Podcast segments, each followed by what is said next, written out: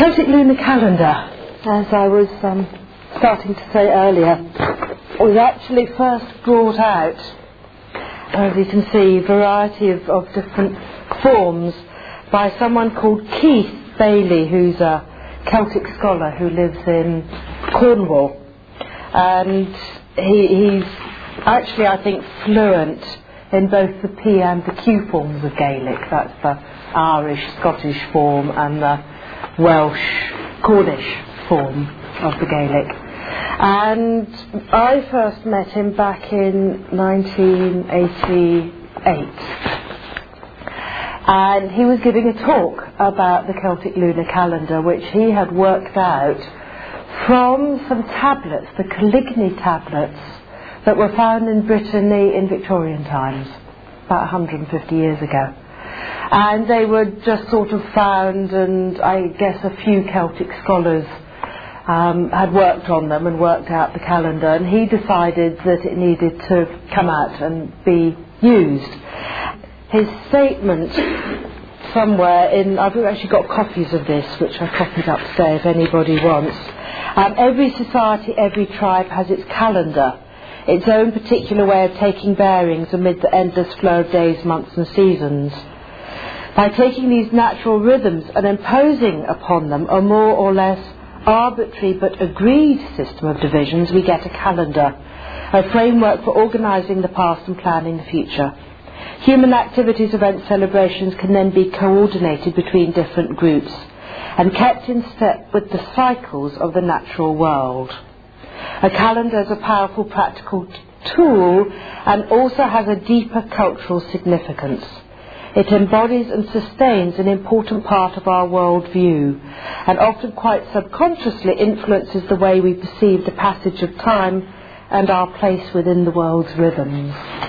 And that is why I've started talking about it, because I think that what he says there is really important. And I'm very aware, for instance, Nigel has just said spring starts on March the 21st. Well, on the Celtic lunar calendar, spring begins at Imbolc, which is at the beginning of February. And that's when you get the first snowdrop. And why it's the beginning of spring is that although we are still in winter at that time, the fact is, is that the light is beginning to, to come stronger. Yes, days are noticeably beginning to get much longer then. The bird's song is changing. Yes, they're beginning to, to sing spring type songs at the beginning of February. Um, you get the first snowdrops, the very first bulbs, the very first flowers of the new are beginning to, to emerge. Um, the catkins, hazel catkins, are coming out at that time, closely followed by the pussy willow. So by now, coming up to the equinox, this is actually mid-spring. This is when all the daffodils are out and the birds are making their nests and the eggs are being laid and, you know, and, and, and so this is the ultimate in spring, the high point of spring, rather than the beginning. The beginning is where you're actually turning from one cycle into the next. It's the turning point where you're still within the old cycle, but you're turning into the new. And by I've found that this this world view that we're talking about, a calendar being an underpinning for a world view, by working with it, which I have actually actively done since since 89, so I came across it in 88. I've actually actively worked the festivals and the seasons with the Celtic lunar calendar since 89. And I find it's completely changed my worldview in terms of connecting in with the rhythms of Britain. Because of course it's a calendar to do with Northern Europe. Not, not just Britain, but Northern Europe. And as such, it's very much to do with nature in this little part of the globe. Yeah, so when this, these particular seasons and cycles is completely irrelevant for the tropics. Yeah, so the Celtic lunar calendar wouldn't make any sense in the tropics where you don't have the particular seasons that we have. But it makes great sense here in this land. And I get really cross when I see in my diary that they call June the 21st the beginning of summer because we've always called it midsummer. I mean, look at Shakespeare, Midsummer Night's Dream, which is to do with June the 21st, the longest day because that's the high point of summer. So let's take the wheel of the year as the wheel of the year. And I'll be completely traditional here and I'll have the top bit here um, as, as December the 21st, which is the, the longest night. And the, and the, the bottom as, as June the 21st, which is the longest day. So we're very much going on solar things here. Alright, so this is, this is longest night. And this is longest day. And so going still on that, here we have the two equinoxes, which is equal day, equal night. Now everybody's very familiar with that, I'm sure. This is our basic solar plan, uh, where the, the, the cycles of the sun and what the sun is doing. Now, the thing with the Celtic lunar calendars is you've got to try and fit moon cycles in with sun cycles. And that, of course, doesn't work because the moon is 29 and a half days for each of its, its months rather than a month. Um, which means it doesn't actually fit in with the solar cycle. Yes, you, you, you've got sort of between 12 and 13 months going on um, in each solar year. So it's something that wobbles, and the whole of the lunar calendar is basically how to work out that wobble. And one thing I found very interesting in working with the lunar calendar and the lunar festivals is that it's identical with the Chinese calendar. So the Chinese lunar calendar and the Celtic lunar calendar are actually working on the same system. And there are lots of lunar calendars. The, the, the um, Jewish have a lunar calendar. Um, the Muslims have a lunar calendar. Uh, you know, one can go around. There's all these different lunar calendars. Um, the Tibetans have one. And they all seem to work slightly differently. So, for instance, the um, Muslim lunar calendar actually wanders around the solar year. You know, it doesn't actually stick to keeping sort of the moon cycles in with the sun cycles by putting in extra months every now and then. And, and so it's, it's continually wandering. Um, the Tibetans put in extra days every now and then rather than adding in extra months. Every now and then they'll have an extra day plonked in. And so they keep the, the, the moon cycle together with the solar cycle that way. But the way that the Celts do it, and at the back of this, and as I said, I've made copies for people if they're, they're interested. He's got what he calls a technical appendix. And the technical appendix actually shows you how it's worked out. And in order to keep them in, you get five year cycles and he shows you how the five-year cycle is worked out. And that is actually within a 30-year great cycle. And that 30-year great cycle, five of those, or 30 cycles or five great cycles, or 30 cycles being a month of cycles, that makes a semi-period of 150 years, and two semi-periods make a full period of 300 years. So we're talking about a calendar that is not thinking about just this year or next year, it's thinking 300 years, it's actually thinking even further. Because they have four periods, an era of 1,200 years, and that then begins the cycle again. So we're talking about a calendar that is actually working out on a 1,200 year basis. These people weren't doing things short term.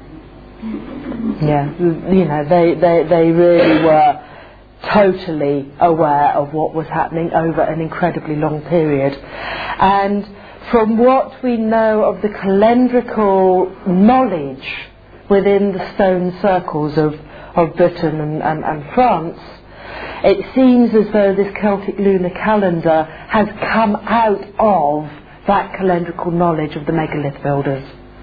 So we're taught, I mean, Nigel's just been saying that, you know, in the west of Ireland, We've got megaliths that are now being dated to 4500 BC, Carnac as well. Um, we know that Stonehenge was being built over a 2,000 year period from the beginning to the end of the actual building of it. And we know that a lot of these places are oriented to, to mid, midwinter sunrises or to Beltane sunrises or whatever. Um, and so they are calendrical devices. And it's like these Coligny tablets, these bronze tablets that were made about 500 AD, were the putting down on a tablet of all that lore that had been built up over that period of time. So we're talking about calendar here that's the end result of a long process. Yes, in order to get 1,200 year cycle of a calendar, you're talking about a very, very long process. But what the Celts did um, on top of this basic solar year was to actually create a seasonal year. And the seasonal year, the beginnings of each season, the turning points from one season. So if this is midwinter, yes, it's not the beginning of winter, it's the, the, the midwinter. You know, we, we talk about the Yule period. Midwinter, th- this is midsummer, yes, the, the, these longest days and longest nights and the equinox points. Um, you, they, they, they made what were called the cross quarter days.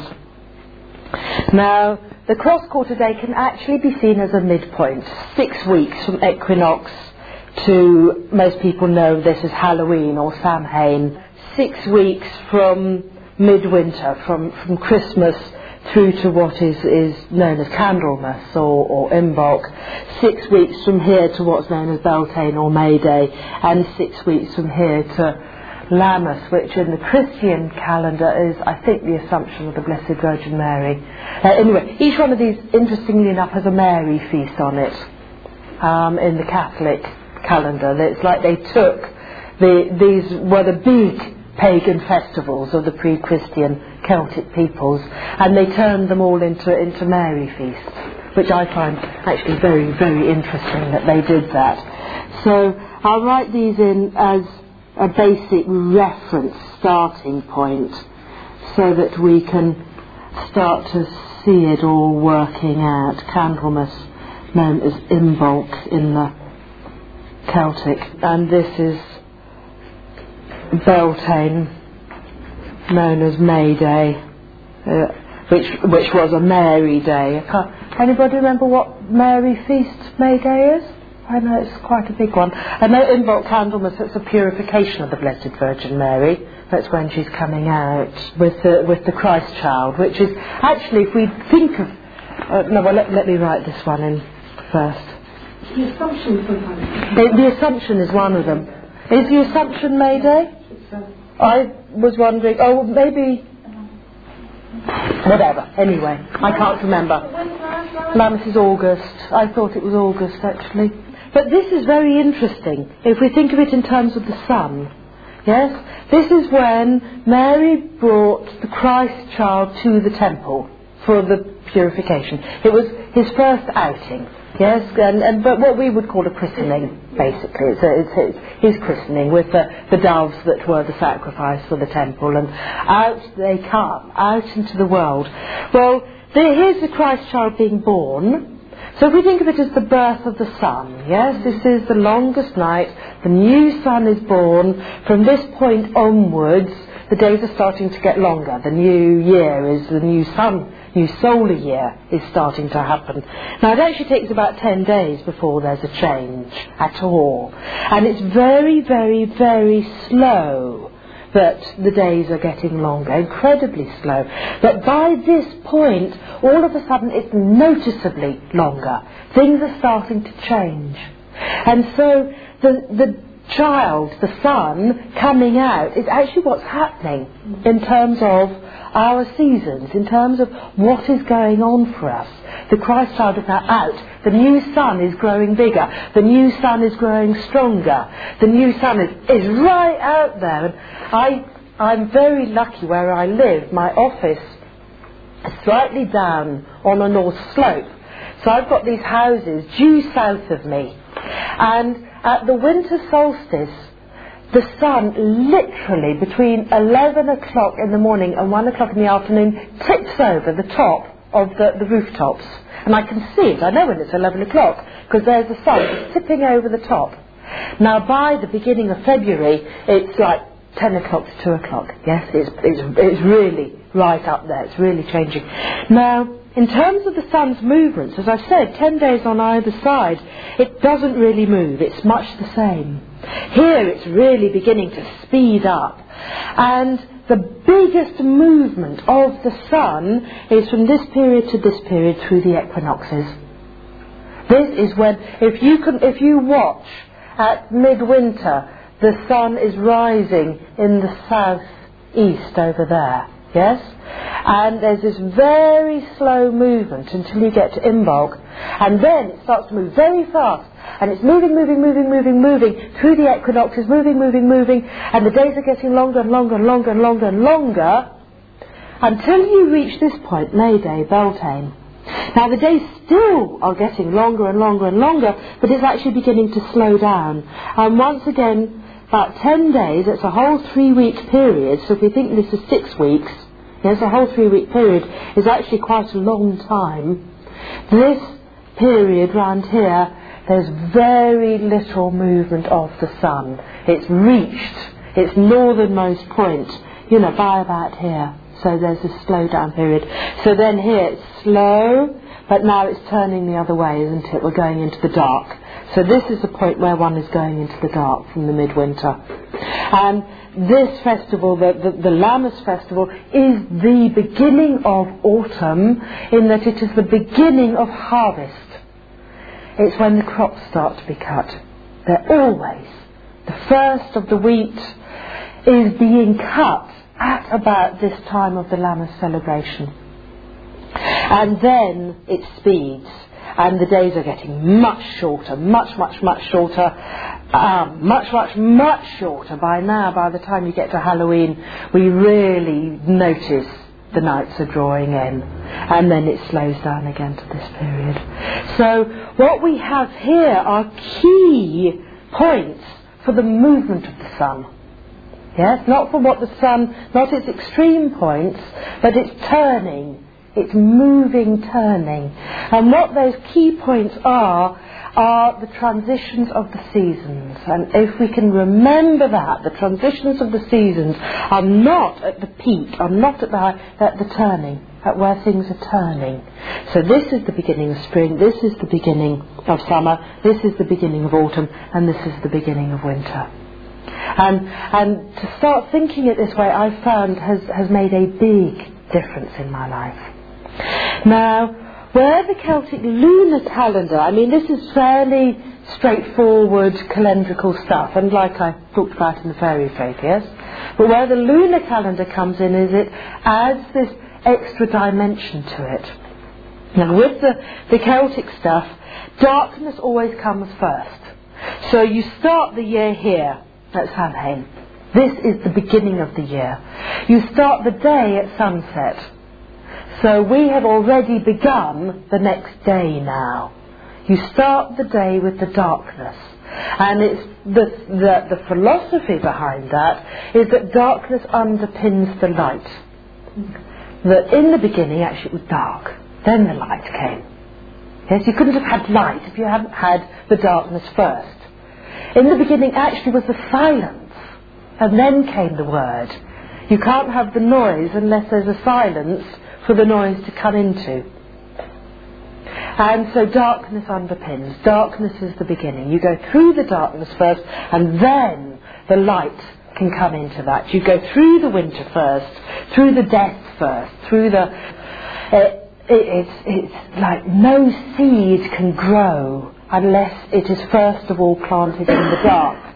It's got to be in the dark. So this is the time, isn't it, when we get our bulbs? Yeah, that, uh, at all the, the, the, the, fairs, the autumn fairs, yes, that are happening in this equinox to Samhain time, and that's when all the bulbs come in, and we, we put our bulbs in, it's in October, isn't it, September, October, putting the hyacinth bulbs, yes, into their soil, into the wardrobe. Don't know whether anyone else does this, but I always remember my mother doing it, and it's like, it's a traditional thing, isn't it, where you're putting the seeds into the dark. And that's because the darkness comes first. So in the lunar calendar, although remember we've got this fact of a wobble between the moon and the sun, Halloween, Samhain, you know, it's about the beginning of November. But in fact, it can, it can wobble from up to a month on either side if you're doing it on a moon thing. So just as you start the day at the, big, at the sunset, so you start the month at the last quarter of the moon. But Samhain is celebrated on the last quarter of the moon. Now, this particular year that he was was doing, I'm not too sure, it might be this year, the first day of the year, labelled October the 22nd, actually runs from sunset on October the 21st. Yes? So that's the first day. So if, if you get a calendar. Now, I haven't always had his calendars, and although I should by now be able to work it out, I've never actually applied my mind to the mathematical side of it, and I've always relied on him to give me the calendars for me to actually keep in tune. Um, so on occasions when I haven't had the calendar from him, I've just taken the appropriate moon phase closest to the traditional festival time. So, in fact, I got these calendars because I was giving this talk for the first time in Glastonbury. And it just so happened I gave the talk on October the 4th, which I found the most wonderful piece of synchronicity. And he managed to get the calendars to me about two days before the talk. So two days before the talk I discovered that I was giving the talk at the actual New Year's Day, which I, I thought was, was lovely. But I'd already by then arranged to do my lunar Samhain for November the 3rd, because of course that was closest to Halloween. Um, so sometimes I get it a little bit wrong. But in terms of the calendar, it can go up to a month out. And that's why every now and then you have to add in this month. Yes? So in order to keep the sun time and the moon time together, this year being year three of the cycle, because it's got nearly a whole month out, um, halfway through is going to have an extra month put in. So if one starts, so here we are coming coming up between um, Imbolc and Beltane now. The extra month is happening now. We're getting an extra month put in in order to get everything back in back in tune once again, to get it all back in sync. Yes? So there's this wobble that happens.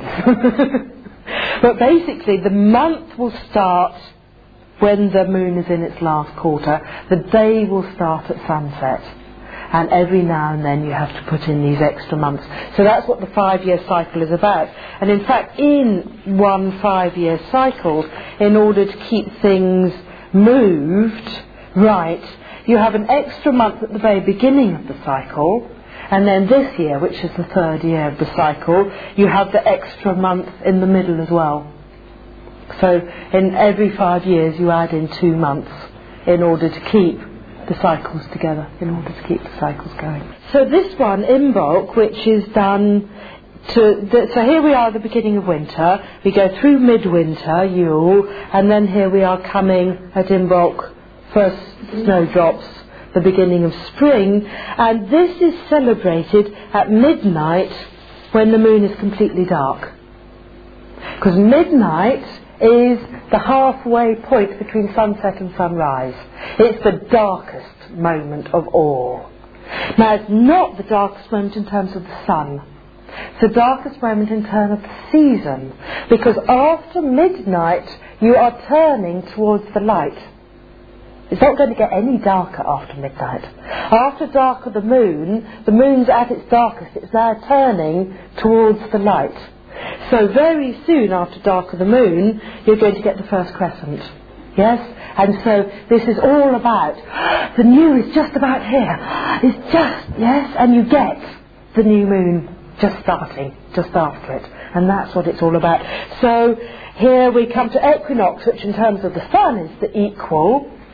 But in fact, we don't sort of celebrate that equal point again until we get to Beltane, which is the um, the moon in its first quarter, the waxing moon. And here we are coming into the beginning of summer.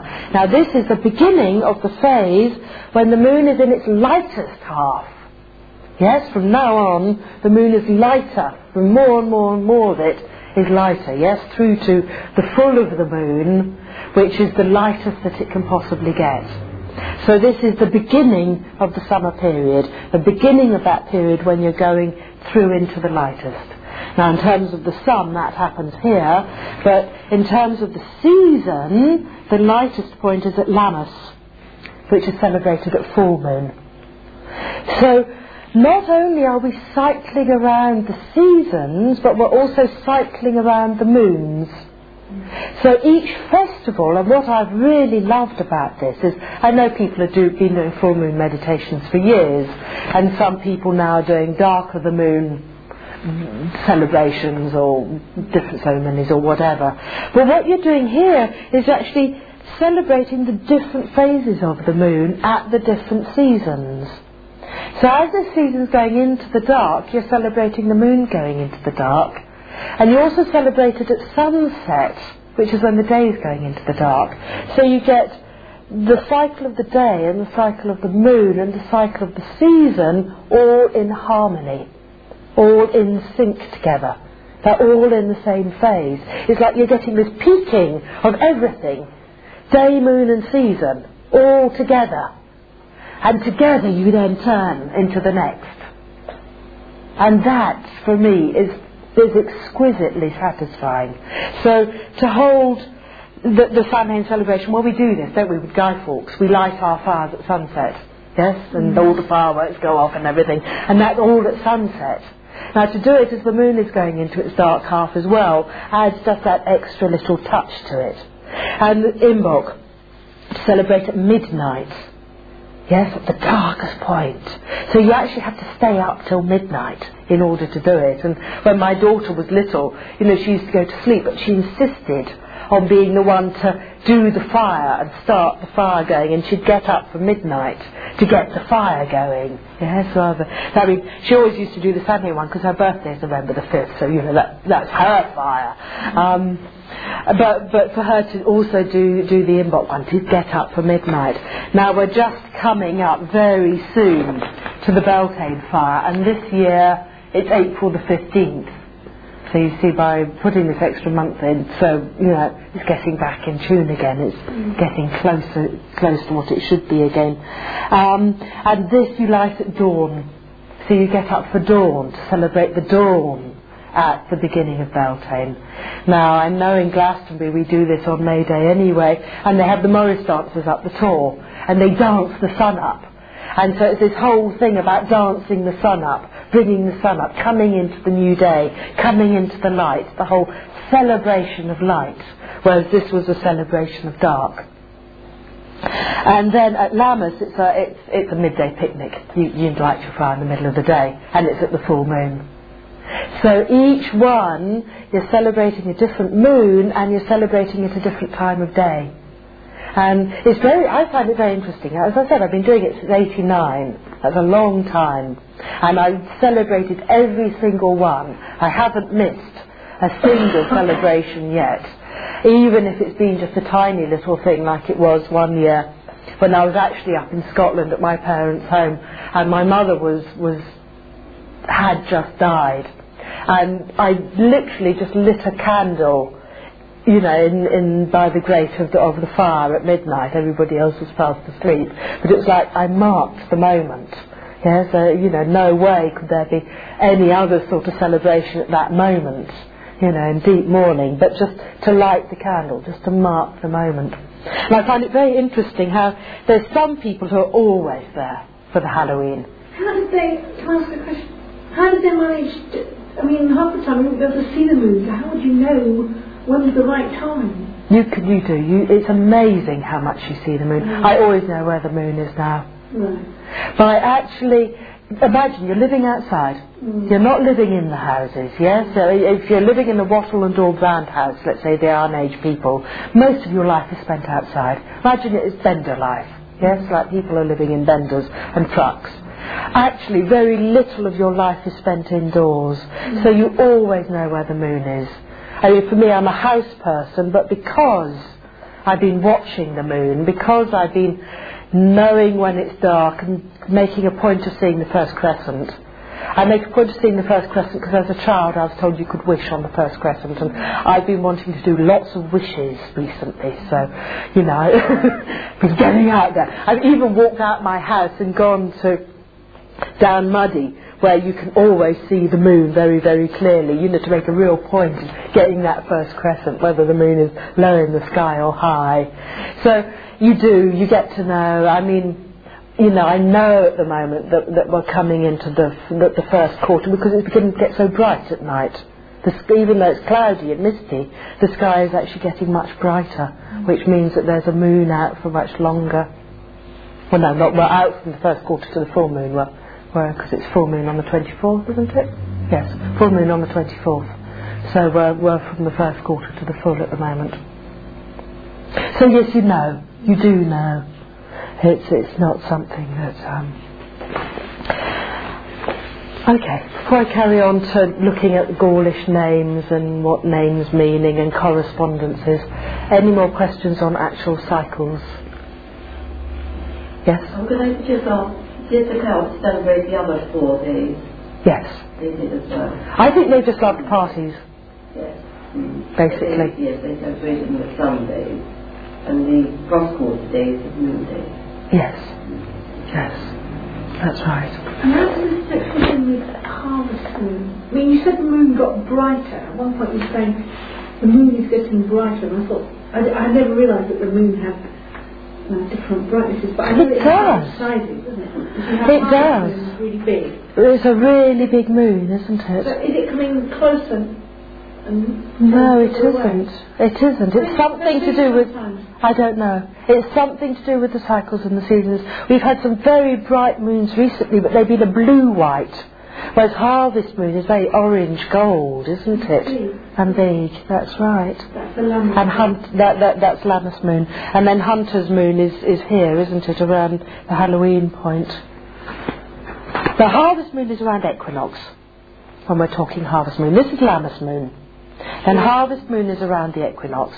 So this is the August full moon. This is the September full moon, the harvest full moon. The October November one is the hunter's moon. Because that's the beginning of the hunting season, isn't it? When the young are big enough that, that hunting is, is, is allowed again.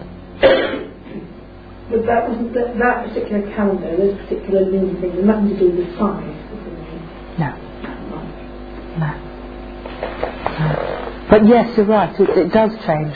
I know that the last moon we had, the, the, the Imbolc moon, was an incredibly bright moon. I mean, although there was thick cloud over it, Cycle for this, there must be. Because it must mean it's closer. Well, it doesn't actually get physically closer, but what it seems to. I mean, it doesn't, but it, it does does seem to. Yes, you're right.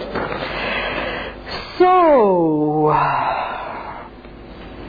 okay, Scottish Gaelic names and all the rest of it.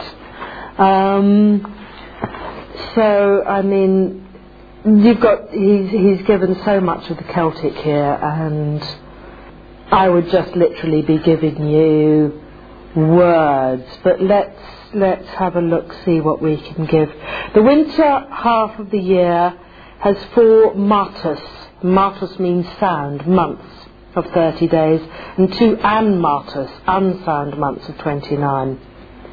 So we have 30, 31 days, but they have it in terms of 30 and 29, because the moon being 29 and a half days in its cycle, it actually makes more sense to go between 30 and 29. Um, and that's how they do it. Then he gives the names of the, of the leap ones, which again, it's, it's just words. But let me try and find what the different names of the different months mean. Samoni, an early form of Samhain, is derived from Sam, summer. As this month begins the winter half of the year, the name must mean something like summer's end. Similarly, Giamoni, which is Giamoni, is the um, one, two, three, four, five, six. Is the seventh one after Sam, Samoni. Yes. So Giamoni means the end of winter, and Ogroni, which is halfway between the two, means the end of cold. Rioros, which is the one at midwinter, means frost ice. and Simiwisona, which is, is um, the one after Giamoni, um, seems to mean midsummer or the um, end of spring because Wison is usually spring. There's another one, the one that comes after Simiwisona, is called Equus, which means horse. And Cantlos, which is the very last month in the whole cycle, means song. So it, we've got our month names from gods, haven't we? Mars, March, that sort of thing. Um, July, Junus. Junus, and so on. Um, there's some Roman gods and there's some other names as well in there, isn't there? Um, they're sort of a mixture. They come from a, a mixture because September is the seventh month, isn't it? Septus, Septem, Octo is the eighth month, although they aren't. But obviously in some other system they were the seventh and the eighth month, and it's actually quite interesting to work work that one out. You know, why December is the tenth month and November is the ninth month. Um, They didn't necessarily have 12, though, did they? They didn't. The Celtics didn't. didn't it, you see, it, it, it, months is something recent. the, here there you have one, two, three, four, five, six, seven, eight, nine, ten, eleven, twelve basic months. But once in the five-year cycle, you have one called Quintus, which comes in at the very beginning, yes, and it gives 13 months in that year. And the third year of the cycle, the one we're in at the moment, you have Medonus, which is in the middle of the cycle, the very, very middle, yes, the middle of the five years and the middle month in the five years, which again, this year we've got a 13 month cycle. Mm-hmm. And that's because the moon isn't doing a precise 12 month or 13 month, again, like it's 29 and a half days. It's very awkward, the moon. That's the thing we've got to understand about it. It's, it, it's really awkward. It doesn't do a normal amount of days, and it doesn't do, you know, it, it, it wobbles, makes everything really, really wobbly.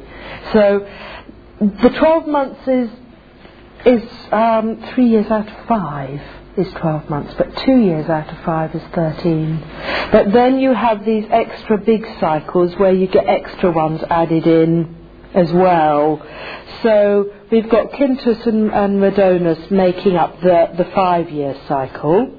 Um, six five year cycle makes a 30 year great cycle, a month of years, and there's no Quintus at the start of that one. So every 30 years you actually cut an extra month out in order to, to, to, to balance it up. Yes, there's the cutting out of the month. Um, the 30 cycles, the month of cycles, or five great cycles, form a semi-period of 150 years. In the first cycle of each semi-period, Equus, in year four, in the fourth year, has only 29 days. So there you're fine-tuning by cutting a day out once every 150 years. I mean, this is real five I mean, tuning. if you lived at that time, If you lived at that time, you lived just by the moon. Yeah. not the sun. Well, Well, yes, you live by the sun in terms of the season, Yeah. but you live by the moon for your your daily reckonings. Mm. Yes, if you're doing a daily reckoning of something, then it's the moon. That's why you get these moon planting guides. Because you're going, because the moon gives you a closer reckoning. The sun gives you, yes, of course you're living by the sun. Because midwinter's bloody cold, isn't it? Yes, and, and so the festivals actually, you know, are marking real times. That's what we've got to remember. Our calendar is artificial, and we live in an artificial world of clocks and lights and so on. But if you're out there, you're not living by clocks. Yes? You've got other reckonings that you're living by. You're living by nature. So I remember when I was living in, in India, and I really knew about the moon because when the moon was in its first half, I would have a moon to walk home by along the beach. But when the moon was in its second half, I wouldn't because it didn't rise till midnight. Yeah, so you always know, you know, when it's coming up to because the moon is either there or not there.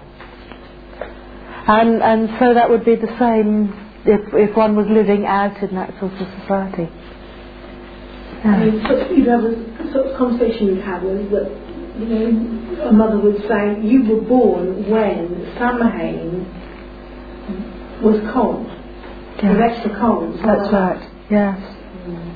Yes, that's right, as it wobbled in its thing. And it would only be the Druids. That distinguished one year from another. The fact that mm. The, months didn't always fall at the same temperature. That's right. But what I've, what, I mean, what has struck me in following this is how this year Samhain was very early. And actually it got cold very, very early this year. I don't know if you remember, but October was an unusually cold October. We had a very early um, winter beginning, early frosts and so on. I noticed it because I knew what the, what, what, what the festivals were doing, and I laughed at how how early, and everybody was saying, "Oh, there's a nip in the air. Oh, you know, the air has changed." And it's like, oh well, we've actually we celebrated the beginning of winter. We are going into winter. That's why. And so that I find that actually quite funny that there's that somehow what goes on out there quite often, not always, but quite often, noticeably often, mirrors these wobbles. So that I think the moon does have an effect on the seasons. And there is this very interesting thing connected with what's going on with the moon and the shifting of the season. And when the moon is going into its dark phase at Samhain, the nights do suddenly get much colder. You do notice that shift. I, I find that very, very interesting. So here the, the, the, the, months are connected with what's actually going on. Yes, the end of summer, the end of winter, the frost, the ice, the time of song. Um, Equus horse time, well that's in, in the autumn, the horse fairs, pretty horse fairs and stuff like that. Yeah, so it was going on there. Um, Alembiwas, Alembiwas, which is the one that comes after Equus, um, is surrounded by abundant life. L, many, M, around, between, Biwas, life. These are some extra notes he put in just in on this calendar. He's obviously done some more research. Dumanos means depth. I, and for me, this, that's a month, yes. All of these, um, Dumanos, it's the one after Samhain, and it means depth.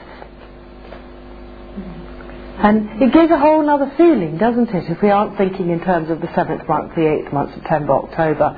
We're actually thinking in terms, this is song month, this is horse month, this is end of summer month, this is end of winter month, yeah? And all these particular names. But I was actually quite, quite interested in bringing out these things of, you know, over uh, this 150 years, you cut out a day, two semi-periods, a period begins with a half month of 15 days. That's a 300 year period. You actually only have half a month of 15 days. And every 300 years, the order of the di- dark and light halves within the months is reversed. And then the 1,200 year period begins in a cycle in which Equus has 30 de- days in year four. In other words, you're fine tuning every 1,200 years with another day. And we fine tune with leap years, don't we? Every every fourth year we, we, we add in a day. Well, this is actually a much finer tuning.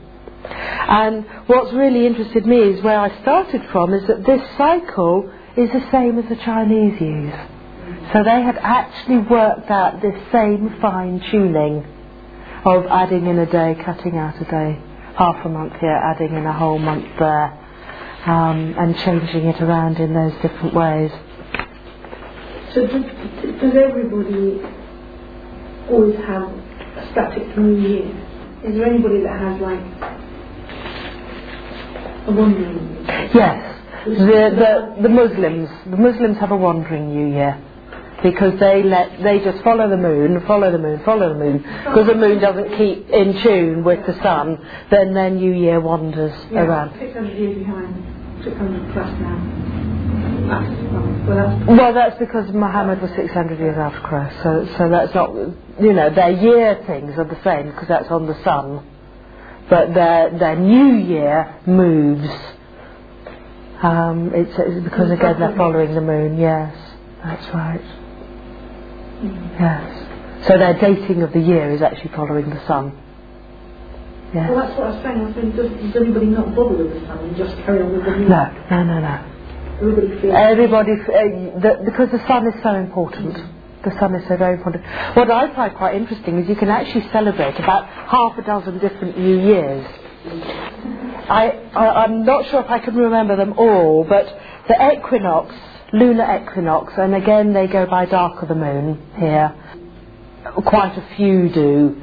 Um, so it's the first crescent at, at equinox. That's the Jewish New Year. Jewish New Year starts then But at the equinox. September, August. uh, September, yes. Yes, sometime around September you have the Jewish New Year. The Celtic New Year starts here at the beginning of winter. The Christian New Year starts here at midwinter. The Chinese New Year starts here and the Tibetan New Year starts here. Um, and then there was another one I came across that started in the spring. And I'm wondering if it's the Ethiopian. I definitely came across one that started in the spring um, at spring equinox, and somebody, some, there is, is one religion that has their New Year starting there. So for, for all of this period, you can actually celebrate lots and lots and lots of different New Years, which is great fun.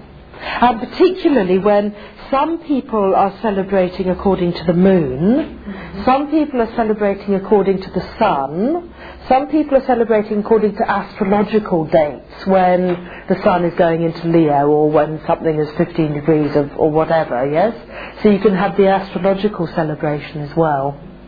Um, and so this thing of, of, of the 12 days of Yule, a 12 day festival, I actually find that each of these festivals you can have about a 12 day festival, you know, with something slightly different.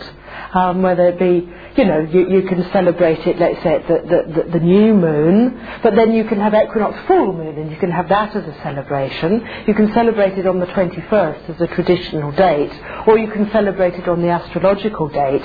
So for each of these festivals, you can actually have about 10 days of celebration, which means you can spend pretty well all of your life celebrating.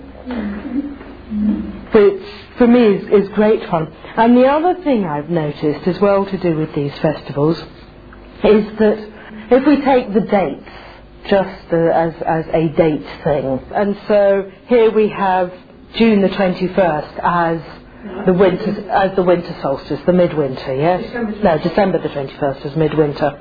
We actually have another festival that happens 10 days later, which is called Hogmanay or January the 1st, December the 31st, which is a 10 day gap. And again and again we have these. So Candlemas is actually celebrated, to, to be real, on the 2nd of February. And on the 14th of February we have Valentine's Day. March the 21st is the spring equinox, and 10 days later we have April the 1st, April Fool's Day. And one can actually go around and find again and again and again we have these other festivals. And what I wondered, you know, why is there? Is this because you have a 10 day period, more or less, that festivals can be celebrated over? And then I remembered that back in the 1700s, they actually cut 11 days out of the calendar. And there were all these riots and stuff because people and their rents, you know, they were paying 11 days extra rent and, and so on. But the people carried on celebrating on the old days. So Hogmanay is the people's solstice celebration. Because by the time the 1700s had come, the reason they changed the calendar was that it had slipped out of tune because it hadn't been fine tuned. And so people were celebrating the solstice 10 days off from the actual solstice. But the people carried on celebrating their solstice 10 days off from the actual solstice. And so we now have solstice as a celebration and we have Hogmanay as a celebration and everybody takes their 10 days off over Christmas. Because if you're celebrating Christmas and you're celebrating New Year's Day, you might as well have the whole lot as a holiday. And, and I think that you, that happened quite a lot, that there were these long-term celebrations going on at each of the different points. Before I go on to the next, any What questions? year did they cut? When did they cut 10 days? It was in 1770, 1760? 1753, he's, he's precise, he knows it. Well done. Um, before then, celebrated on March 25th. That's what it actually starts. That's about then. tax year and Lady Day was around, the old Lady Day was around then. I And- in um, shopping like for about, and we're sort of getting ready for the end of the year. That's right. Yes. It's a very interesting one, that, isn't it? If you read Thomas Hardy, it's the time when all the, the new hirings happened. Um, and Old Lady Day was the time when, when all the hiring fairs went on. And the rents, if you were going to have your cottage, that's when you did your lease for the next year, and so on. I would go with the idea of starting the day at sunrise, starting the year Well, that goes in with this, and I wish I could remember which religion it is that starts at springtime. But what that was to do with was actually, if you're, if you're thinking an agricultural community, all the workers get laid off here at the end of harvest, and they've somehow got to survive. They've got to get their tools sharpened and their nets mended and so on in their cottages over the winter period. And this is the period when you're beginning to need the people again and they're beginning to hire the people for going out um, and working in the fields and, and if you read Thomas Hardy it comes out very very clearly. And that's why that was the new year period in terms of the hiring and the firing and the and the, and the labour fairs and the cottages as well the hiring of the cottage. I think the Russians, the Russians still are on the old calendar, aren't they? So it'd be interesting to see whether they have this 10, 10 day long celebration festival or not. They probably don't because of course they, because they wouldn't have the two separate festivals they haven't lost the 11 days. yeah yeah Uh, I believe they're still on the old one, aren't they? Isn't it six or the Gregorian? Gregorian. Gregorian yes one. Yeah. yeah. Is that, is that... Is that the old? No, the Julian is the old one, isn't Uh, it- oh, sorry. Well, we're on the Gregorian Gregorian now. is the new one, Yeah. So Yes, it, it, in 1753 we switched from Julian to Gregorian. yes, Oh yes, there was a lot of protesters Yeah, I that, about giving back our lost 11 days. yes. Because of because of rents and stuff. You Yeah. see, if you were being hired here, yes, at this equinox period, April fifth, wasn't it?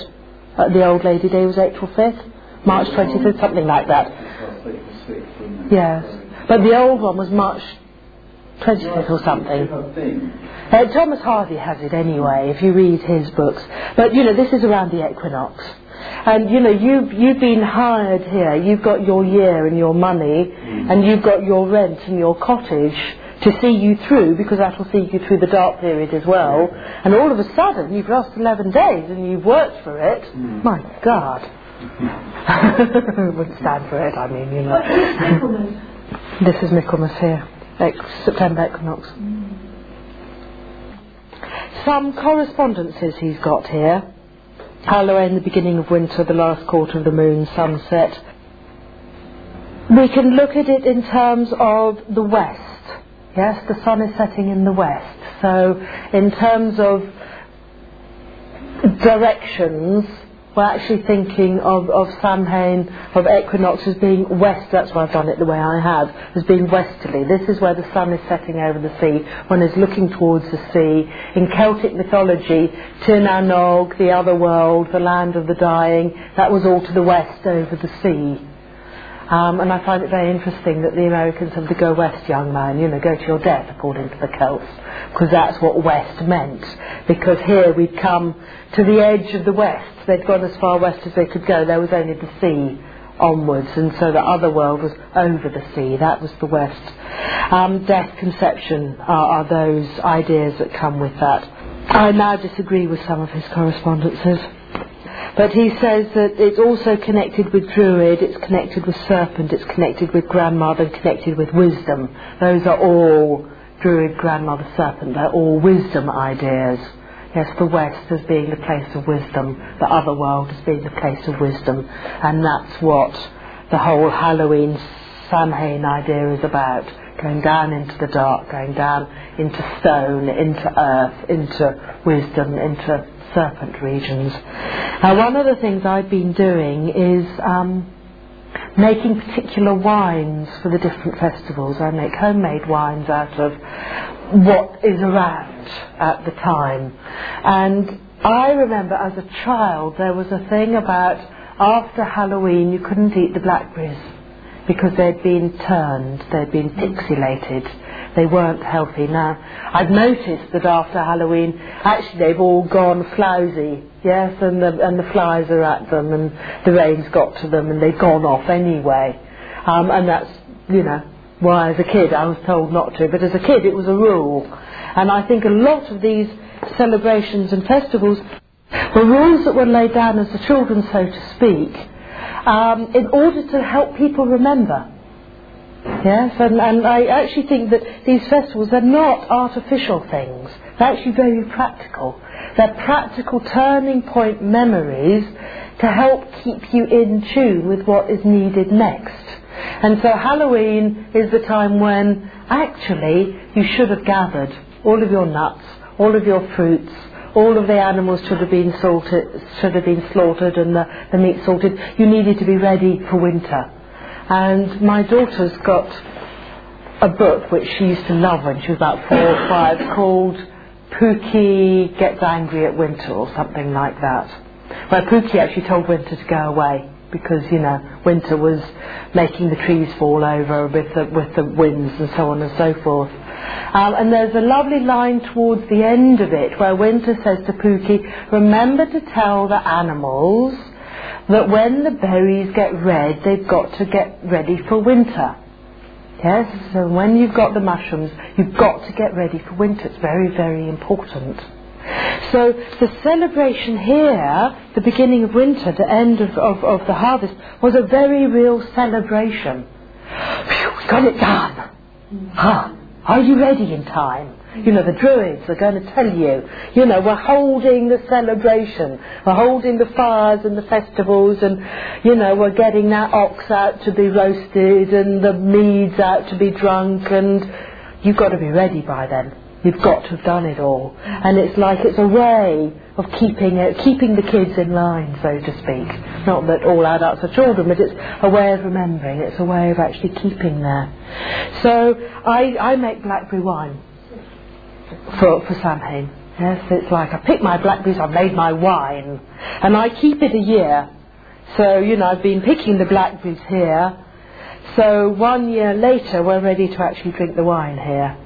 And so I, I celebrate with blackberry wine, or sometimes apple, because apple, we bob for apples uh, at Halloween. Yes, that's another. A lot of our folklore, a lot of our folk customs actually come from this very, very early calendar and these very, very early traditions that, you know, as I said, I think they go back to the stone circles because and, and the, the, megalithic monuments in general, the megalithic people, um, because I know that they are aligned to midwinter sunrises, that they are aligned to Beltane sunrises, and so on. So I think that this is a calendar, and these are customs, and these are folklores and ideas and traditions that we in Britain can actually look back six, seven, eight thousand years for the origin of these ideas that I'm talking about here today. That this is something very real to this land. in practical about how many years I mean, we've had, we've had the, Jew, the, the Gregorian foundation. 1753. Yeah. So how many, how many, how many? Um, well, the Coligny tablets were made in 500 AD, about then. oh, But the stone circles were built 3000 BC, and some of the barrows go even older to 4000, 4500 BC. And these barrows are aligned to these points that I am talking about. They aren't aligned at random. Mm-hmm. They are aligned to midwinter, to midsummer, to Beltane, to Samhain. I mean, why the Tor is called is considered so special is because sunrise along the Tor is actually the Beltane sunrise and the Lammas sunrise. They actually rise along the northern aspect of the Tor. And if you look at the Halloween and the Candlemas sunset, the Samhain and the Imbolc sunset, that's looking down the southern aspect of the Tor. So the Tor is aligned to the cross quarter day sunrise and sunsets, and that major ley line that's called the Dragon Line that comes up from St Michael's Mount through Burrow Mump. There's one on Dartmoor as well, isn't there? Barrow Tor, whatever it's called. Um, Burrow Mump, Glastonbury, Avebury, and on through the Ridgeway and, and and Bury St Edmunds. That line is actually the line of the Beltane Lammas sunrise and the Imbolc Samhain sunset. And that's why these places were considered so special and they were considered so important. Because when you go up to watch the sunrise or the sunset, oh, you've got it bang online. You know, and if I, if you go up the Tor for Imbolc or for Samhain, and you're looking down the line of the Tor, and you look down and there you can see Burrow Mump, and that's where you see the sun setting. Yeah? So you get your, your focal point, because all of these lines you've got to have a point. So you look for Burrow Mump and you see Burrow Mump, and at, at Samhain and at Imbolc the sun will set directly down that line, directly below it. You must have seen these photos of the rising sun at Beltane, and there it is, right, shining through the doors of the tower from behind. Um, absolutely spot on, dead on that line of, of the Tor, because the Tor has a line to it. Yes, it's not equal. People just wait there. I didn't realise No. they knew. We just kept, you know, went out there a few evenings and No, I think they've known for about 10,000 years. Yes. And we remember, we forget every now and then, but then we remember again and we realise why it's so special. It's not a random line. It's not just plotted on a map. They didn't have maps. Yes, it was something that was there in, in, in, in the land that was so very important and so very special. Do you know anything about the, the cairns on Bodmin Moor? Was, um, they had a load of cairns around and they had stone circles and some sun would rise and set behind the cairns. They actually put the circles in and later on built the cairns in the right. As the market, as the markers. Yes. did you know anything about that? I don't know Bodmin, no.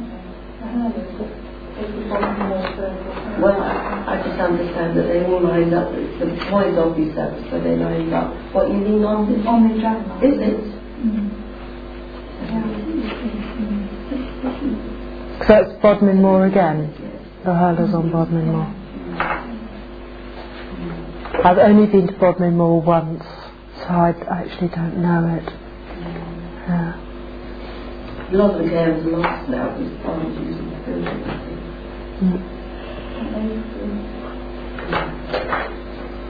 Still, or is that stopped now? Because we're getting more protective these days, aren't we? There's actually a shift happening where the stones aren't getting dynamited any longer. And Some of them you couldn't get horses and carts too, so they're still there. You yes, But the ones that have gone and where they can get there where they could get the horses and carts to. Yes. Uh, one speaker we had um, 13 years ago, Christian O'Brien, who who wrote a book called Megalithic Odyssey, and another one called The Genius of the Few. I don't know if you, Claire, you might remember him because he spoke in Sherborne, both in Kitchener House and at the school. And uh, he reckoned that the Bodmin Moor stones were actually built by people who came from the Middle East.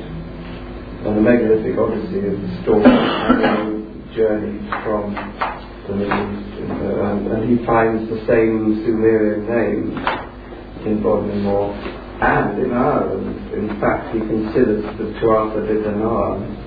I don't know whether he's still alive because he's getting on then, but anyway, he considers the Tuatha De Danann um, to be also rather controversially, to be also these same people who come from uh, sort of journeying around the, the, these sort of megalithic. Do you remember that talk? Yeah, I think you lent me the book Yeah. because I, uh, yeah, I went to Bob, um, Bodmin Moor. I was just fascinated by it. Mm. I think that's it.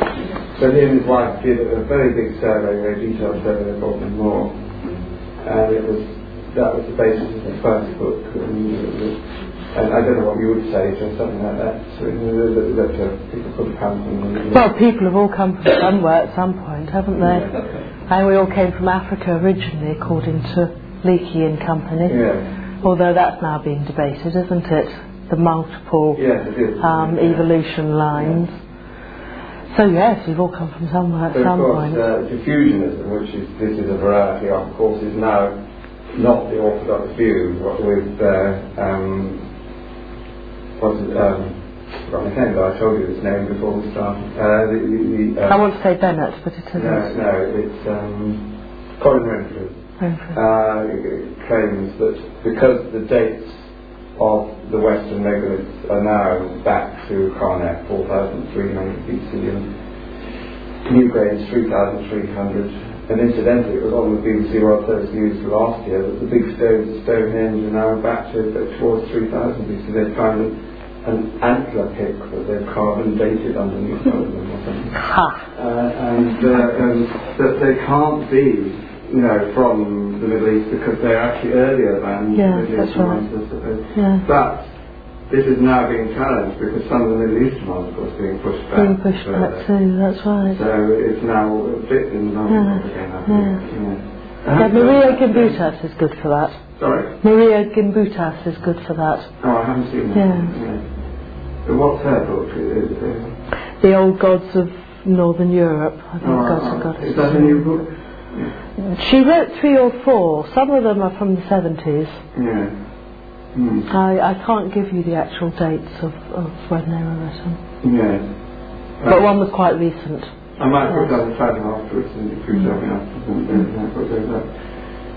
But um, I think that now we're having claims that, for example, the Egyptian Karnak temple, although fact not that old, you know, one 1500 to 1800 BC or something, is based on an alignment which is now claimed, because I've been researching this in my own book, made as early as 11,000 BC an alignment if you if you look at the alignment on which it was originally based. Um, and then of course this all this stuff about the pyramids and the Sphinx, the rain the rain weathering of the Sphinx, which is claimed, and also the alignment of the pores to um, the age of Leo, vernal equinoctial sunrise or it is. Uh, I can't remember what the equinoctial. Um, of course, there are all sorts of claims that the original alignments upon which these buildings were based were are 10,000 BC or prior to that, which of course interests me because you're back in the Atlantean period, which is why I'm in my book. But uh, um, not that the actual buildings, of course, are that date, but they're built on an older site where the alignment shows that there was something previous of that incredibly ancient date. So who knows? I mean, uh, how, how early might some of the um, British ones go if one takes alignment? Oh, yeah. How if one takes, Right. given that, But there you're talking about star things and the movements of the stars. yeah, Whereas when we look at most of the British ones, they're, they're to do with the movement of the sun and the mm. moon, yeah, which is different from star stuff. But that's Yeah. obvious because, you know, some being in northern climes, some will be that much more welcome than That's right. That's right. Whereas when you're in the desert, The stars mm. are just overpowering, aren't they? That's right. And they have that much more importance. Yes, yes, they do become that much more important. Although I have found that one of the things of, of doing this has actually got me much more aware of the stars as well. So I'm not just following the sun and the moon, I'm also now, I know pretty well all of the constellations now and I'm getting to see the movements of the constellations and understand it much, much better. I guess because I'm looking up and I'm becoming so much more aware of the cycles and I'm living so much more in harmony with, with them. Because what I've found, I mean, really, this is sort of coming to an end, but by doing this, by, you know, I was, I was starting to talk about the, the, the, the wood and the, the wine of the, the different seasons and festivals. um, is that I find that the whole of one's life alters because you become very aware of what is going on in its particular season. So I'm very aware that snowdrops are time related. They always come up to do with the, the, the, the length of the day, to do with the light. Mm-hmm. Now there's other plants that are heat related. So celandines are very late this year because it's been so cold. So now the, the celandines are only flowering now in, in March, whereas celandines have been flowering in February along with the snowdrops mm. because it's been so warm. Mm. Um, May blossom, which is, is the, the, the, the, the Beltane one, the May Day thing, yes, May, May blossom, and I make May blossom wine to celebrate May Day. That is time related, and the May blossoms around this Beltane time every year. Regardless of, regardless of the temperature. And that's very interesting to see that there are certain things that have been considered to be, be sacred, to be special. Yes, they've got something special about them. And these are the ones that are actually time light related, which connect with the festivals more or less corresponding. I can remember way back when I was told that one celebrated Beltane or May Day when the first May flowered. Mm. And they are more or less always in tune. Very conscious of blackthorn at the moment. Yes, it's flowering at the moment, isn't it? Mm, well, blackthorn is actually heat related. It's very late this year compared with what it has mm. been. February is normally the blackthorn, and it's only just now flowering in, in March. Um, and blackthorn, yes, I mean, it's got quite a, a history, but I think that's all the trees have, haven't they? I mean, where I'm going now is sort of into a tree calendar. Yes, I'm sort of edging into tree calendar, which is more Robert Graves' White Goddess, you know, it's, it's more lo- sort of looking at the pagan, the, the, the, the, the, the witchy type calendar, which is obviously intimately connected with this. But I think that this goes behind it, yes? That's all a little extra. That's where, where I'm edging to now, and that, you know, I consider that apple is the wood of Samhain. And so if we're doing a tree calendar, then apple wood for me signifies that Samhain period. And ash wood is the wood that I use at Imbolc, ash signifying, because the, the, the ash flowers are some of the first that you actually get on, on the trees. Um, I can remember walking one February and seeing, my goodness, you know, the ash is flowering. It's like it's, although it's very late with its leaves, it's very, very early with its flowers. It's one of the earliest of them all, along with the hazel catkins. Um, hawthorn, I've just talked about as being, being the Beltane wood, and oak being the Lammas wood. And there's lots of, of, you know, oak has this extra shooting that it does at Lammastide, where it does this second growth spurt and new leaves start to come out at Lammas time, which is very unusual because most of the trees by then, yes, they're in their full summer, and you know, it's from here to here that they're beginning to start to go over, they're beginning to get tired and old and stuff. Whereas oak does this extra special shooting at Lammastide. So we can see how the Celtic tree calendar actually built on on top of this, and I could now go around and put all these different correspondences on this particular sheet to talk about all these other different things. Um, I think it would have made sense if there were all these time um, light related um, plants. Yeah. It would have made sense for them to name the months after them. Yes. Hmm. That would be nothing easy. It would, wouldn't it? Yes. Like, Imbolc is Snowdrops month. You say your birthday, I was born in day, daisy time. Daisy time, yes. daisy time at full moon. Yes. Yes. Yes. yes. Yeah. Must have been one. Yeah. But here he didn't he didn't seem to have any plant one, city, in, in the translations that I, I looked up? Because um, somewhere I came across the translations, didn't I? Um, But none, oh yes, they were in the technical appendix, that's where the translations were. Um, but they were all end of winter, end of the cold, frost, ice, the horse song, surrounded by abundant life. They are all very descriptive terms, aren't they? not as these- not as in these, but but flowers. But not in terms of flowers, no. What about these horses? Because did you have horses? Yes. I once, I once visited Chysauster, which is Bronze Age village in Cornwall. I, I, I was showing somebody around from South America, Or something, and he just said, he said, well, I just got two questions. He said, um, did these people have horses?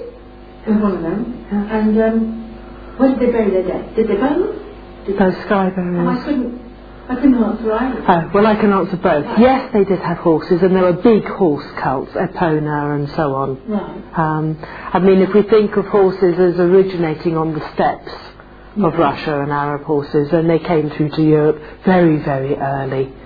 Um, when exactly, I don't know, but Dartmoor ponies and Shetland ponies, I mean, they've been evolving, you know, over thousands of years, haven't they? Came across the land bridge. It was a land bridge. It was a land bridge. And initially, the first peoples to come came across the land bridge and they were following the herds. So they came in the summertime and they left in the winter. Now, the last of the glaciers was 10,000 BC, wasn't it? And that got as far as the Mendips. So this part would have had people coming even through the Ice Age mm. in the summer regions. Mm. And some people say Somerset has its name because it was a summer region. It was the mm. topmost bit that you could get to in the summer months. Um, and that's why at the Cheddar, wasn't it Cheddar or Wookey Hole, they found a skeleton of somebody from the Ice Age period? Yes, and he would have been one of these nomads following the herds. Yes, a local villager is found, is found by DNA to be genetic. That's right, the cheddar person, that's it. And it was the mitochondria, wasn't it? Yeah, yes, mitochondrial Yeah. DNA. And it's at least 10,000 BC there. That's right, yes. Yes, that was a lovely little bit, wasn't it? Mm. Uh, so, so horses would have been coming up through then. Uh, and so Dartmoor ponies, we can look at the fact that their genetic stuff has been diversifying, you know, from about that period of time. And sky burials. White is the colour of death because bones are white. And the, the early peoples used to take their dead up to a high place um, Gasmeet Hall, let's say, um, and leave them for, for the carrion crows. That's why crows were sacred, because they ate the, the dead bodies and the bones were left out. Sky burials. Which the Parsis still do. They're, they're, I do, yeah. they're descendants of The Tibetans still do as well. Oh, do yes, they do? yes, Mm. yes. Mm. And there's the, the Dogon in Africa. Do they do it? Do They they? take them up to a high place. In Right. a sort of cave in the rock. Oh, that's right. Yes, Yes. I've seen something like that. Yes. Right. In a cave house, uh, in the in the cliffs, don't they? I think they store them for a while, then they have a sort of mass lifting of everybody up to the high caves. Mm. Mm. And they did in the Indians, did they? Like Red Indians did. Yes. Well, lots of lots of peoples have. Yes, because it's sort of uh, you get high. Mm. Mm. I love my places. Yeah. So it gives us another feeling there to think that, you know, Cadair Idris is considered so holy because it was the death place. Glastonbury Tors, the, the entrance to Annwn, the land of the dead, it was the death place. Well, how come somebody else has a lot of bones up there Well, they didn't get buried in, you see. They, uh, you know, the, got carried off. scattered off, carried off, yes. And we- we're going way back now because by the time we get to Bronze Age and so on, then they're burying their dead. So this is back to the megalithic peoples, sky burials. And a lot of what I'm talking about here, although I'm mixing it in with Celtic and calling it Celtic lunar calendar, it's actually pre-Celtic. Um, we're calling it Celtic because they were the ones who wrote it down. Um, in the Coligny tablets, but it will have been built up on knowledge from the megalith builders of pre-Celtic peoples. They found, haven't they, another thing I found searching for, for my book is um, notations of the sun, moon, and probably I think some stars and planets as well, going back to about 30,000 BC in France, haven't they? Oh, on the caves. Yes, uh, and on bones lying around the caves in some of these Cro-Magnon caves, Yes. or, or type, Yes. which is sort of the earliest type of modern Yeah, man. yeah. Uh, The earliest calendrical notation. Yes, and yeah. some of those are quite complex, and, and some people even think they're the beginning of writing about 26,000 years before we think it yeah. happened, Yeah. uh, because some of them are approaching symbolic Yeah, form of writing. And there's some, I can't remember his name, there's a controversial figure in America who's done a lot of this work. Um, and it, some people think that some of it actually looks as if the earliest script that we do know about, the sort of and so on, may have descended from it. Some, Mm. Mm. And then there's these, um, this other scripture in southern France, I can't, I can't remember the name of it, it begins with G.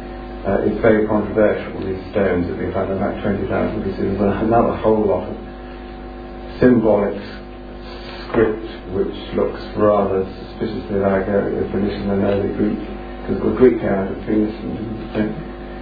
For all we know, there, there was a form of symbolic writing way back, Mm. um, long before we ever think of any such thing.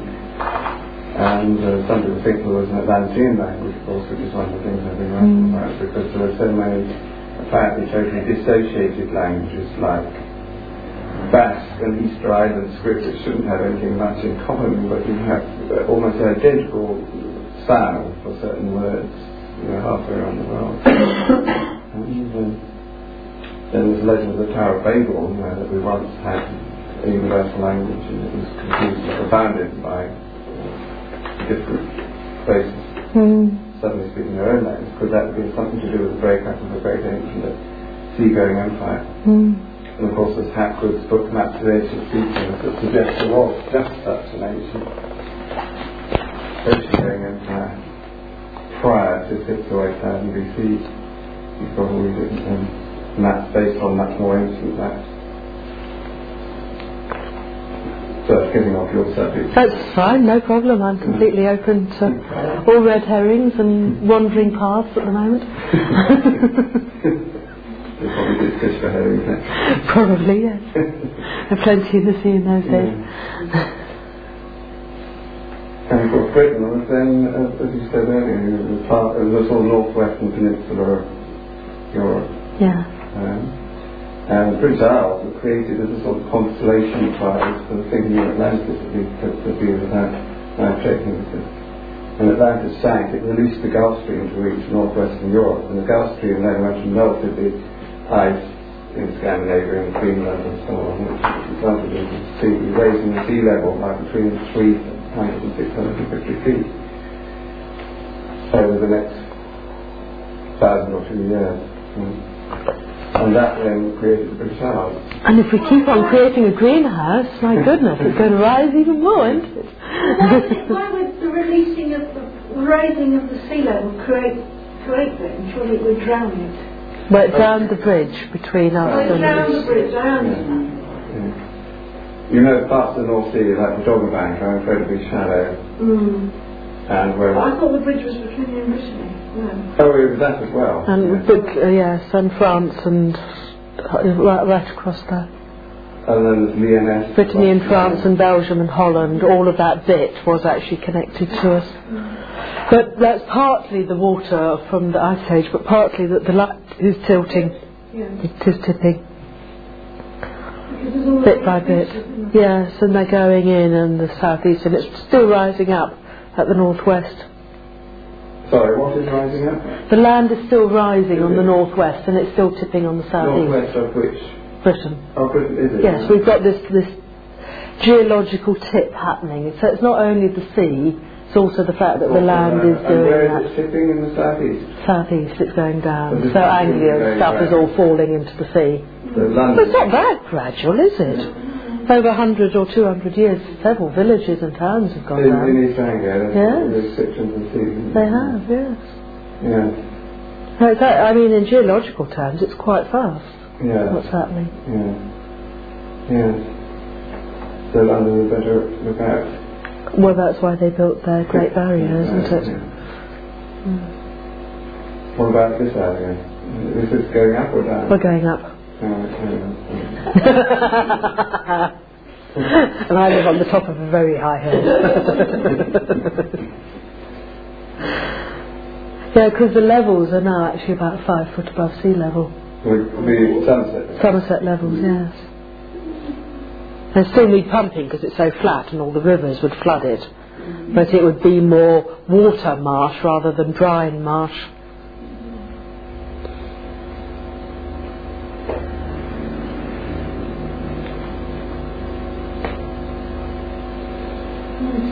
This something suggesting that we're in for a great climatic change. Global warming causes the Gulf Stream to change Yeah, well, that, direction. well, the pump that actually circulates the water has actually stopped. The Gulf Stream water. Yes, the the the, the pump that's it's up in the um, polar region, and there's two. I was reading that as a New Scientist the other day. What's to do with hot There, there's two. Cold No, no, it's, it's hot water, cold, hot water, cold water, and that actual circulating pump that takes the water down Yeah. and under has actually stopped over the past three years And this might stop the Gulf Stream from in time. passing Britain, which would bring the ice age back. In time, yes. Is that in the current issue? Because I bought that the other day. I haven't read it yet. No, it wasn't in the current issue. Few weeks ago. Yeah, I'd have to look it up for you. I would say a few weeks ago, I, yes. I only about it. I don't Yeah. It was a very interesting article. Hmm. So is that going to have immediate effects or is that going to be very long term then? Well, I think that nobody knows is the best answer, really. Yeah. I we could that- all get panicky. At the moment, it's still flowing, yes. Yeah. But the thing is that we don't know. Mm. And it know. we get pretty cold up here. wouldn't it? Uh, It would get pretty cold, yes. Yeah. Like Labrador. Yes, it would become like Labrador. Yeah. Newfoundland. What do you think of the, the since we- you've been talking about the sun and moon, the, the quite old theory now by Professor Hawkins that the 20, 56 Aubrey stones, uh, Aubrey holes of Stonehenge, were uh, created in order to, there was a peg that went round all 56 and it marked out the 19 or 18.6 or whatever it is year lunar every 18.6 years apparently. Uh, I don't really understand this, but the moon does a sort of wobble. And I can explain to you precisely what happens We seem know what every 18.6 years. Um, you know that in winter solstice the sun is very low in the sky, Mm. and in summer solstice the sun is very high in the sky. Mm. Yes? Mm. Now it reaches a lowest point and it reaches a highest point, Mm. and it does that each year. Well, the moon reaches its highest point once every 18.6 years, and its lowest point once every 18.6 years, Yeah. because the moon also is sometimes high and sometimes low. Yeah, I. That's what it's about. So the 18.6 year cycle is a bit like oh, the one year cycle of the sun in terms of reaching the highest point and reaching the lowest And this is point. something ancients would have noticed. And oh, certainly, yes.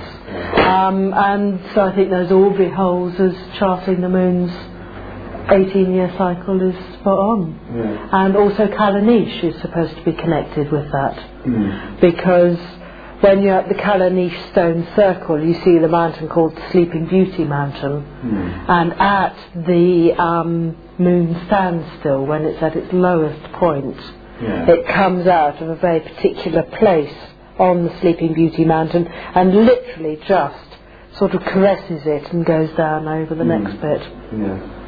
And they think that Callanish was built because it's from this particular point that you get this particular view Yeah. of the moon doing that with that mountain. So given the- the shortish lives of people in those ancient days, I mean, this was quite an achievement really to map this out, wasn't it? And given that the average lifetime is 30 or 40 years. Well, some people are now saying that that idea of it being such a short lifespan is not necessarily so true. But even if it were 70 or 80 years, we're talking here people who were working on cycles of 1,200 years. Yeah. Knowledge being passed down and passed down and passed down. And no, I don't find it that remarkable. Us humans are very intelligent. And if we're living out with the sun and the moon and the stars, and we're noticing because we are living out with them, then we notice that and bit by bit over the generations we build our knowledge up. Mm. And we're still doing that. Mm. So to me, no, it isn't remarkable. It's just that this is this is humanity and its intelligence, and the fact that we are able to communicate. Yeah, particularly if they had these notations uh, as well as the oral passing down. Well, the memory is pretty good if you use it. Uh, It's only bad with us because we don't use it. But I can remember as a child that the local blacksmith was shoeing our horse, and my father said something about needing him, and they fixed a date, sort of three or four months in advance. Mm. And I couldn't believe that the blacksmith didn't have a diary, wasn't writing the appointment down, Mm. that this particular appointment three or four months in advance was in his head, and he was remembering it. Mm. And my father said that all the old country people have memories like that because Mm. they worked on an oral tradition. They didn't work with reading and writing. Mm. So if you grow up with that, then the mind has that capacity. Yeah. Yeah.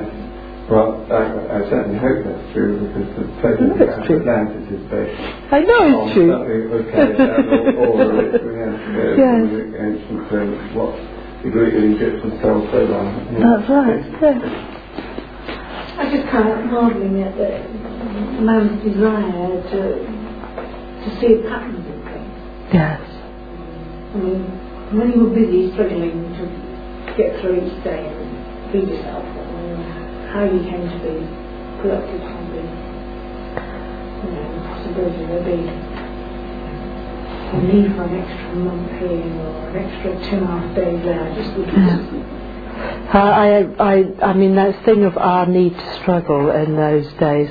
I read a very interesting thing looking at tribal life and subsistence type life, yes, and working hours and working days and so on. Um, and in fact, you know, they they only need to work about four hours a day. Uh, So we, with our culture and our civilization, have, are actually giving ourselves loads more work than tribal peoples, subsistence peoples have, um, because their life was so much simpler. So you know, the, the, they didn't live in the luxury that we live in. Yeah, so you know, didn't have nearly as much as we have. But the, for instance, the Kung Bushman are still living a fairly tribal life. It's about four to five hours a day is, is the only work that they need to do.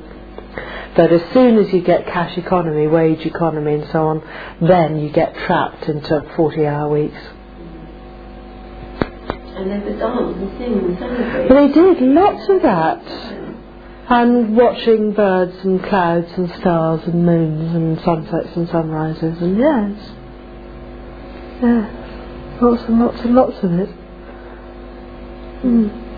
I mean, no, it wasn't easy. It's not an easy life, yes, you're in that you're, you're not living surrounded by soft sofas and cushions and warm houses and everything. You are out there and it's, you know, literally physically quite hard sleeping on the ground and stuff. But, but there's, that's right, you don't think about We've it. got television to see how history That's right, yeah. Of course, they tried it. You- you've got one or the other. Some years back, it's a community of about uh, 30 people tried living in exactly in Iron Age conditions. They can't- But they, they can't, 'cause they haven't got the wild animals. No. They haven't got the wild nuts and birds and And also fruits a lot and berries and um, traits have probably we've bred, Um, bred, bred them out. yeah. They found they couldn't, in fact. I mean, they had to call in doctors from time to time and that sort of thing when they cut themselves. I mean, they, uh, uh, they couldn't, in fact, do it uh, completely. They got Yeah. as near as they could, but Yeah. they found all sorts of difficulties. Yeah. But everyone was a young adult. weren't Oh, they were all young weren't healthy little adults as children, well, But they were, you know, beyond the infant stage. Yeah. And if anything threatened, you know, they rushed to the outside world, like calling an ambulance or whatever. Yeah. I mean, they wouldn't allowed to die or anything Oh, yeah, like that. Yeah. Yeah. So I think it was totally effective in that. There was, a wonderful film of um, a family living golly, somewhere in Russia in, in the in the forest with the snow and the ice, and a man joined them only recently. He must have seen it somebody, and they were they were so content and happy. They had so little, and they moved and made that up. Oh, this is the mm. survival guy. He, he's, he's, got- yes, he's doing, he's learning about, he's learning survival from people who Yes, that's survive. right. But he said they were they were happy. That's what just amazed him. Thought nobody could live like that, but they did, and they were happy. And he said, what happens if you get ill? And they said, what was it? It was a, it was a seven-day drive to get any help, and they never got ill. Extraordinary. Yeah. They used to build, a, they, they're nomads with cattle. And they built the fences. They, well, I saw it's the same one. I did. They built the fences every evening. Um, split them from scratch. And they took them just a couple of hours. But, um, I'm just wondering which came first, whether the desire to find a pattern in everything and, and which went on and on and technology and all that which kind of, or whether, whether that arose out of being, or having leisure time. Yeah. But you were saying, I'm, okay, I- I'm, I'm immediately, yeah. we sat and thought about things. But as you're sitting and thinking about things, you think of more things to do and all sorts of wonderful things you can achieve, which then makes you busy. Well, I know, like building stone circles. Well, it isn't that Or Silbury Hill, or, you know. I mean, they, they, it's no trouble for the human to make himself busy. I mean, we're incredibly good at it. I think of, of the time to build Avebury and Silbury Hill and But there must West Kennet. And. I guess they just really got into doing it, you know. Yes. Well, I just imagine that the people just gathered at certain times when they weren't needed on the land. They had a festival, they had another party. I mean, all these excuses for partying together. You know, I mean, you've got 12 days out of every six weeks. It's like. that's about right, isn't it? Travelling every six months. yeah, right. According to a paper recently, um, the, the Celts were very, for their time, the Celts at least of England and Gaul were, were very technologically advanced. And they had very advanced crop uh, rotations, which actually were very productive, even compared with some modern agriculture. Um, and um, they had their art it's quite fantastic. You can you've some of the examples of Celtic art on this Oh, yeah. It's absolutely wonderful. Yeah, yeah. And then they, they went in and reconstructed Celtic camps. And they said this is actually more complex in its design than a temple, than the big Egyptian temples. Because it's incredible how um, complex the geometry inside had to be the beams in order to, keep, to make the roof you know, waterproof and pointed and permanent and that sort of thing. Um, it actually quite advanced stuff. Um, and um, I think it's Her, uh, no, Hecataeus, going back to the Nightingale cycle, says that that the Hyperboreans living in an island opposite Gaul, which must be in Britain, and he was writing in the 4th century BC, had great spiritual universities, places that people came from all over Europe, and, and they were worshippers of Apollo, and Apollo visited them every 19 years, and they had a great secular temple to the gods. And they had wonderful musical instruments and harps and lyres, and they had the priests of Apollo, and great festivals. So these are probably some of the ones that Zoom has been describing. Um, People think that was Stonehenge that he was yes, describing. exactly, yes, he thinks it's a reference to the spiral of maze around Gatsby. Oh, does he? He Oh, thinks right. with the misspelling They of one didn't have, I mean, Jill said something about, I mean, in Egypt, you know, they had slaves. I mean, was it roughly the same period? I mean, what, did we, did we have slaves? Slave economies are common to most cultures at a certain period of their history. Whether there were slaves in Britain at that time, I don't know. There might well have been. Hmm. Because the British were dealing as slaves until the 1700s, weren't we? Like Celts, wasn't there? Well, waves of Celts. Waves. Probably, you know, each lot enslaved the one before. Oh, probably, yes. That's what usually. That's what usually happened. Well, yes, Well, yes. You did, they did both. enslaving first. Yeah. Apparently, according to Epictetus, they had a strong association with the ancient Greeks. Um, they actually wrote in Greek, according to Caesar, and he says the Druids used written Greek as, as a written language. And um, that, according to Epictetus, uh, there's this sh- shadowy figure called Abaris, or Abaris, who was none other than tutor to Pythagoras of all famous spiritual philosophers. At least he had a close association with him, and some people translated this tutor. Well, and Bladud from Bath went to Pythagoras, didn't he? Did Got he? taught, yes. Yes. Who? King Bladud, the one who founded Bath. That. Yes. Yes. Yeah. Um, and apparently the ancient Delians, which is one of the ancient Greek races, used to have regular interchanges with the ancient British, the ancient Hyperboreans, which literally means the people beyond the North Wind to the Greeks.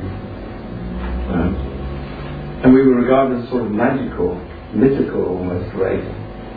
A race of shamanic people. Hang on a minute, but Still are. well, the people present weren't in Britain in the whole the time of the Greeks, were they? Yes. Still like. No. No, we're, when we're talking Greek history, we're talking two, three, four thousand years ago. Um, and when we're talking megalithic history, we're talking three, four, five thousand years ago. And when we're talking Celtic history, we're only going back to three thousand years ago. About 1000 BC was the first of the Celts. Not much before that, 1200 BC Yeah, maybe. but Epictetus is obviously talking about Celts because it was about 400 BC, 3 or 400 BC. Yes, so that's Iron Age Celts by Yeah. then. The Iron Age Celts came into Britain about five, six hundred BC. Who were obviously using Stonehenge, though they didn't build it. They didn't build it, no. They were using it from his, from his description. Yes, yes.